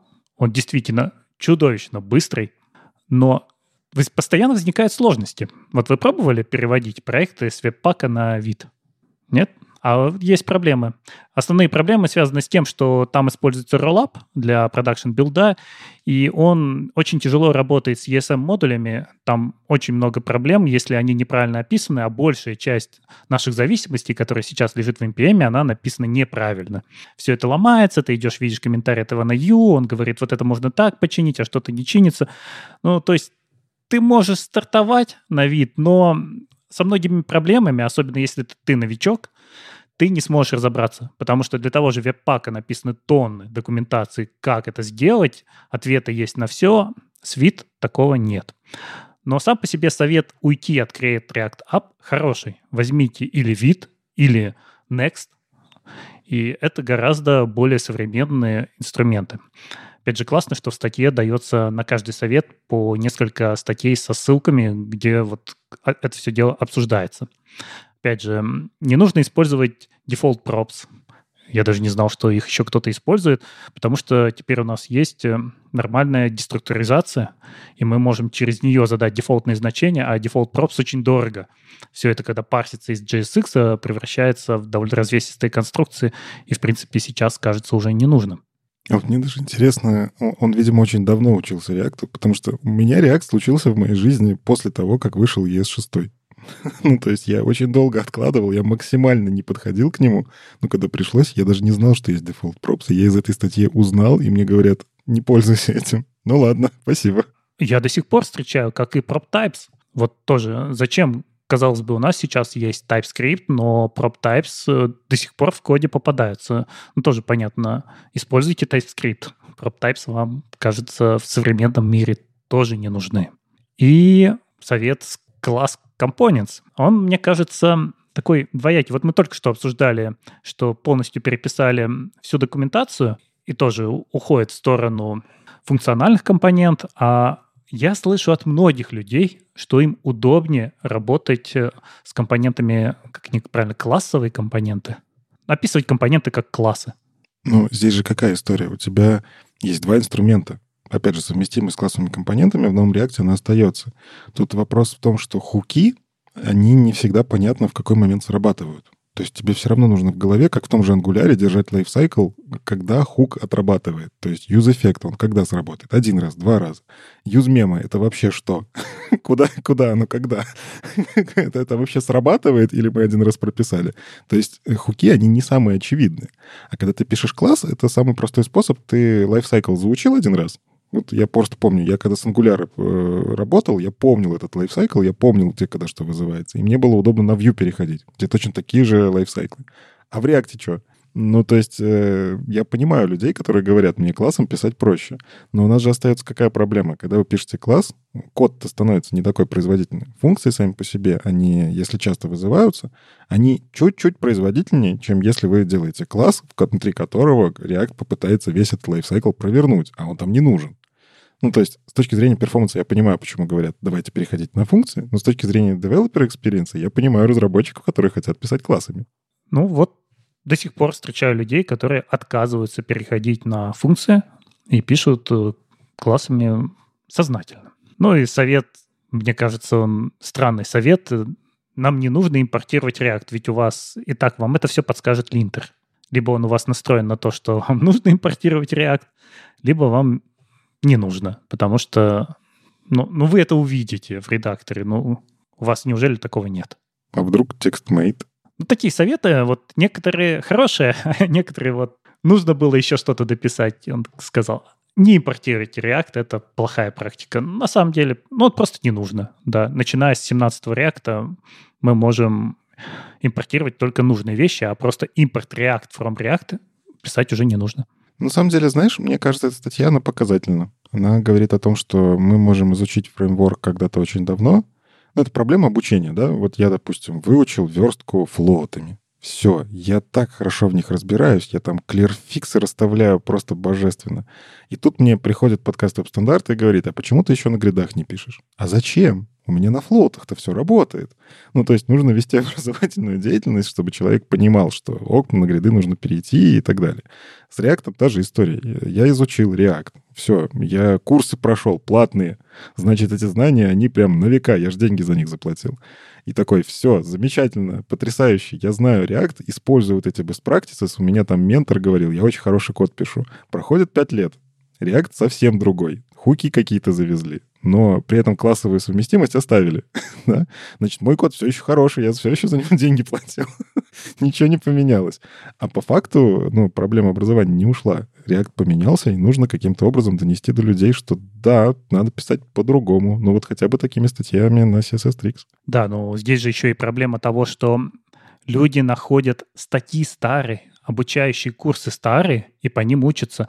И когда вот шло обсуждение, а что делать с Create React App, то, что вот Дэн Абрамов писал, что мы не можем его просто удалить, потому что резко сломаются все обучающие вещи, которые написаны поставьте Create React App, запустите его и дальше что-то пишите.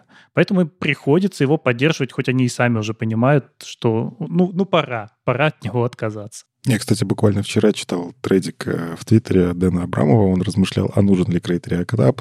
И он пришел к тому, что вот он опять же это описывал, что ну, сама по себе идея устарела. Когда она начиналась, это была классная идея, потому что ну, со старта ты берешь, там, выполняешь какую-то автомагию, она что-то тебе там сделала все по правилам расписала, бац, у нас есть приложение, которое уже, в принципе, ну, такое почти полноценное. Но сейчас появились Next, сейчас появились Gatsby, и он такой, вот если бы я сейчас делал Create React App, и он начинает описывать, какие фичи бы он добавил, он такой, но я понимаю, что Next.js это уже делает. Зачем Create React App, если уже есть фреймворки, которые это делают, и делают это лучше, и у них есть планы на развитие? Мне кажется, что мы просто, как, по-моему, несколько раз это уже обсуждали, но в сообществе пока не умеем, мы, мы очень хорошо умеем запускать проекты, стартовать проекты, продвигать проекты, но закрывать проекты мы пока не очень хорошо умеем. А на самом деле это нужно тоже делать. То есть если, например, говорить про Create React App и что им пользуется огромное количество людей в разных сферах, ну, это же просто задача. Ты должен, во-первых, дать альтернативу, ты должен написать, как туда мигрировать, ты должен дать э, какое-то время на то, что э, его больше не будет, да, а потом убить. Ну, вот как с атомом. Вот мы общались чуть раньше, да, я вам рассказывал перед, перед э, эфиром. Что произошло. У меня атом до сих пор на компьютере стоит, но мне его не дают открыть. Я его открываю, а мне Mac говорит, ну, все, это corrupted приложение, damage, это, вот это вот все дела. Типа, не дам тебе его запускать, удаляй. А я такой, я не хочу удалять. А он говорит, удаляй, и все.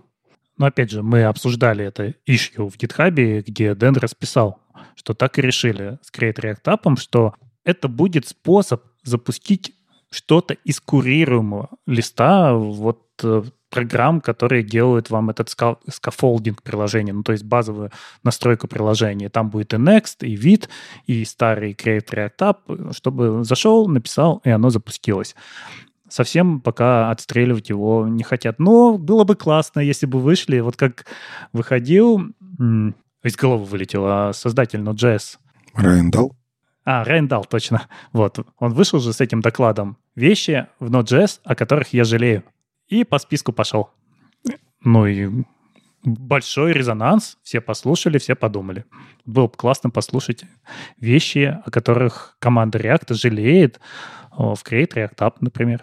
Ну почему жалеет? Это же естественно. Ну, то есть ты, когда из будущего смотришь в прошлое, всегда видишь недостатки. Но как тебе из прошлого увидеть правильное будущее? Это же невозможно. Ну, ты же иногда так думаешь, а вот Жаль, что я вот в эту сторону свернул. И что, помогает? Нет.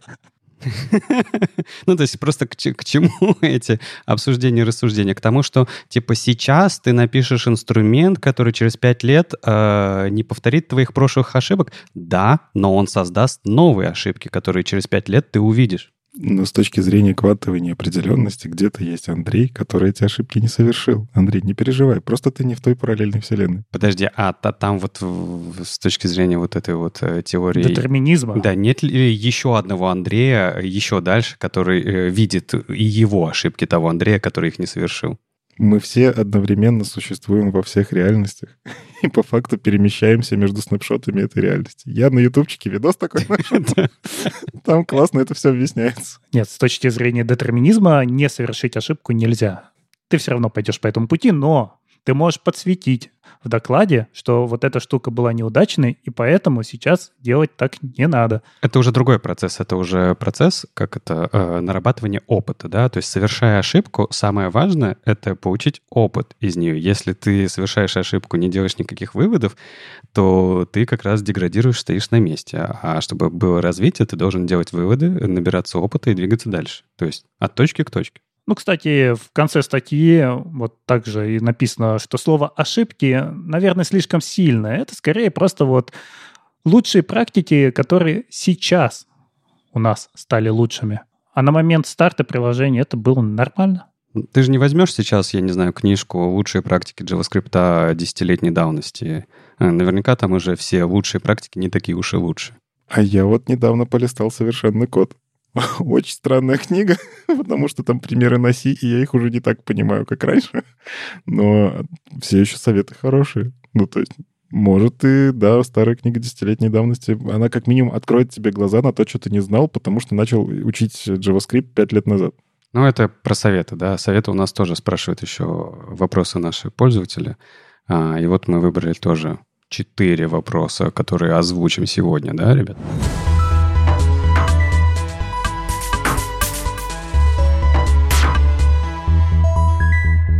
Да, мы продолжаем отвечать на ваши вопросы, которые вы присылаете к нам на ящик подкаст собакавебстандарт.ру. И да, мы выбрали сегодня вопросы самые интересные. А, первый даже не вопрос. Евгений скорее дает совет всем остальным слушателям, которые наткнутся на ту же проблему. Он пишет, что недавно стали перестали приходить выпуски веб-стандартов. Видимо, они грузились из SoundCloud. Три недели слушал вас на YouTube, было неудобно. Оказалось, надо оформить подписку э, в привычном мне приложении заново. Все новые выпуски снова доступны. В общем, если вы нас тоже слушаете на YouTube и страдаете, совет от Евгения. Попробуйте переоформить подписку. Ну и да, пользуйтесь лучше приложениями специализированными. Там и в фоне можно и так далее. Если вдруг еще не начинали, ну попробуйте. А вообще вы можете зайти к нам на GitHub и посмотреть, как все устроено. Весь код выложен, что мы не пользуемся никакими сторонними сервисами. У нас просто собирается RSS, мы выкладываем файлики, RSS смотрит на эти файлики, и дальше все остальные сторонние сервисы просто подтягивают этот RSS, и в этот RSS можете загрузить куда угодно, хоть в ваше устройство, хоть в Apple, и, и файлики побегут с нашего сервера. Ну вот видишь, есть агрегаторы, какие-то приложения, которые, например, на SoundCloud позволяют делать такие. Я видел тоже подкасты для SoundCloud, там что-то такое. И вот, да, там, как мы говорили, мы на SoundCloud э, выключили, ну, потому что загружать туда тяжело, долго, неудобно, и, ну, мы, мы делали про это отдельный анонс. Максим просит порекомендовать кого-то еще, кто также хорошо информирует про технологии в подкастах или статьях. Ну, продолжайте, во-первых, слушать нас. Мы все еще продолжим э, информировать так же хорошо. Э, но на самом деле могу тоже напомнить, что у нас э, в GitHub в веб-стандартах есть э, список инди, э, разра... инди-сайтов, инди-блогов от разработчиков. И почти во всех этих сайтах есть RSS. То есть э, я, допустим, вот таким образом получаю часто новости, подписываюсь на RSS-блогах, и когда появляется новая статья, у меня в какой-нибудь RSS-читалку это приходит. Но это если говорить про статьи. А, опять же, Твиттер, я оттуда беру информацию. Ну, у нас есть читерство, потому что у нас есть чатик редакторский, где мы все скидываем новости какие-то и подсматриваем друг у друга, да. Но это вот для того, чтобы собрать новости, которые мы приносим к вам в подкаст, для того, чтобы обсудить. А вот подкасты, я могу, наверное, от себя порекомендовать HTTP 203, Э, они, ну, они не такие обзорные, как мы, что разбирают много статей сразу, они скорее берут какую-то тему и очень классно ее показывают, в том числе и показывают, потому что у них есть видеоверсия, э, ну и голосом тоже понятно, что происходит. Есть CSS-подкаст, э, который тоже на английском. Там много вещей про CSS интересно разбираются, с такими всякими кейсами, про которые я тоже никогда не задумывался. Но прям про технологии, ну, наверное, Леш, Андрей, вы что слушаете? Подожди, подожди. А подкаст, э, а подкаст вот Вадима с Брюсом, как он? Э, F... F-Word. А он очень редко выходит. Вот они его только сейчас перезапустили. Но, кстати, да, тоже послушать интересно с юморком. Вот это вот все. Ну, из русскоязычных это, конечно, радио Т. И больше, кажется, у нас сейчас нет никаких, которые выходили бы достаточно регулярно. Кстати, недавно видел, как чат GPT э, подкаст Frontend Weekend обозвала, что это подкаст о фронтенд-технологиях, о JavaScript, HTML, CSS. Э, ну, можем порекомендовать, но там не про технологии. Это скорее интервью, да. Если вы хотите послушать о классных людях. Да, и вопрос про технологии. Лидия спрашивает, какие сборщики имеет смысл использовать для сборки статических сайтов с JS, кроме Webpack. Но на самом деле Webpack, он немножко не относится к тому, что мы собираем статический или динамический сайт. Webpack — это просто комбайн, внутри которого мы преобразуем наш там, склеиваем наши файлики, как-то там их перераспределяем. Поэтому можно и на галпе собирать. ENB когда-то существовал. Сейчас у нас есть Rollup, Стой, стой, стой, Андрей, а на гранте можно сейчас собирать? Ну, можно, но это Legacy. Не нужно. На мейте некоторые собирают, потому что это быстро. Зависит от сложности. Но вот, опять же, под веб-пак все есть. Он не самый быстрый, он не самый удобный, но под него есть все и есть документация. То есть там проблем не будет. Но есть более современные решения. Ну вот, опять же, можно взять вид и попробовать на основе него что-то сделать. Сейчас у нас есть в Next турбопак. То есть если вы возьмете современный Next, то можно попробовать. Я вот сейчас задумался. Eleventy — это сборщик? Он же по факту как-то склеивает сайты, под, все это присоединяет там JS, CSS. Ну, по факту это сборщик для статических сайтов, нет? Ну, это статический шаблонизатор, наверное. Ну да. Подожди, а вот э, если э, взять этот э, RS-пак, это как он? Fast, Rust, Based, Web Bundler. Он, он не подойдет уже, да? Он, он бандовый будет собирать. Ну, ты можешь собрать бандл, но это недостаточно для того, чтобы сайт превратить в статический. Тебе надо еще пройти по твоему реакту, если он у тебя написан на реакте, и превратить это в HTML, который ты выложишь как статику. Знаешь что, мне кажется, в вопросе просто опущена э, фреймворк или библиотека, на которой статические сайты э, создаются, да, потому что, чтобы понять, чтобы дать совет, какой э, сборщик использует, нужно понять, э, на чем вообще проектируется статический сайт. Потому что у большинства фреймворков э, есть свой tooling, который лучше всего заточен под этот фреймворк, и, наверное, его и стоит использовать. Наверное, да. Опять же, есть еще Astro, есть Eleventy, как мы сказали. Не понимая задачу, сказать сложно. И Александр Феоктистов. Привет, Саша. Мы знакомы спрашивает, как можно поддержать проект. Вроде слышал, что можно оформить подписку на Бусти, но не могу найти ссылку. Конечно, ты не можешь найти ссылку, потому что ее не существует. У нас э, нет никаких подписок, и самый лучший способ поддержать проект — это просто сказать спасибо. Можно вот также нам продолжать писать письма с вопросами. Если нас встречаете, можно лично сказать спасибо. Вот мне недавно человек сказал, что вырос на нашем подкасте. Я немножко удивился. Вроде идем только, сколько, 7 лет, да, выходим? Ну как, за 7 лет люди, между прочим, в школу начинают ходить. Слушайте, ну давайте так, я вырос тоже на подкасте веб-стандарты как разработчик. Ну, неплохо вырос. Да, я сначала просто слушал, потом начал э, новости в, в канал публиковать, потом позвали ведущим. Ну, то есть я, я рос. Это нормальная история. С вами был 361 выпуск подкаста «Веб-стандарты» и его постоянные ведущие. Доброжелюбный бородач Никита Дубко. Мифический фуллстек Андрей Мелехов. И не только менеджер Алексей Симоненко. Слушайте нас в любом приложении для подкастов или на ваших любимых платформах. Не забывайте ставить оценки и писать отзывы. Это помогает нам продолжать. Ждем ваших вопросов на подкаст собакавебстандарт.ру. Мы обязательно ответим на самые интересные. Услышимся на следующей неделе. Пока. Пока. Пока.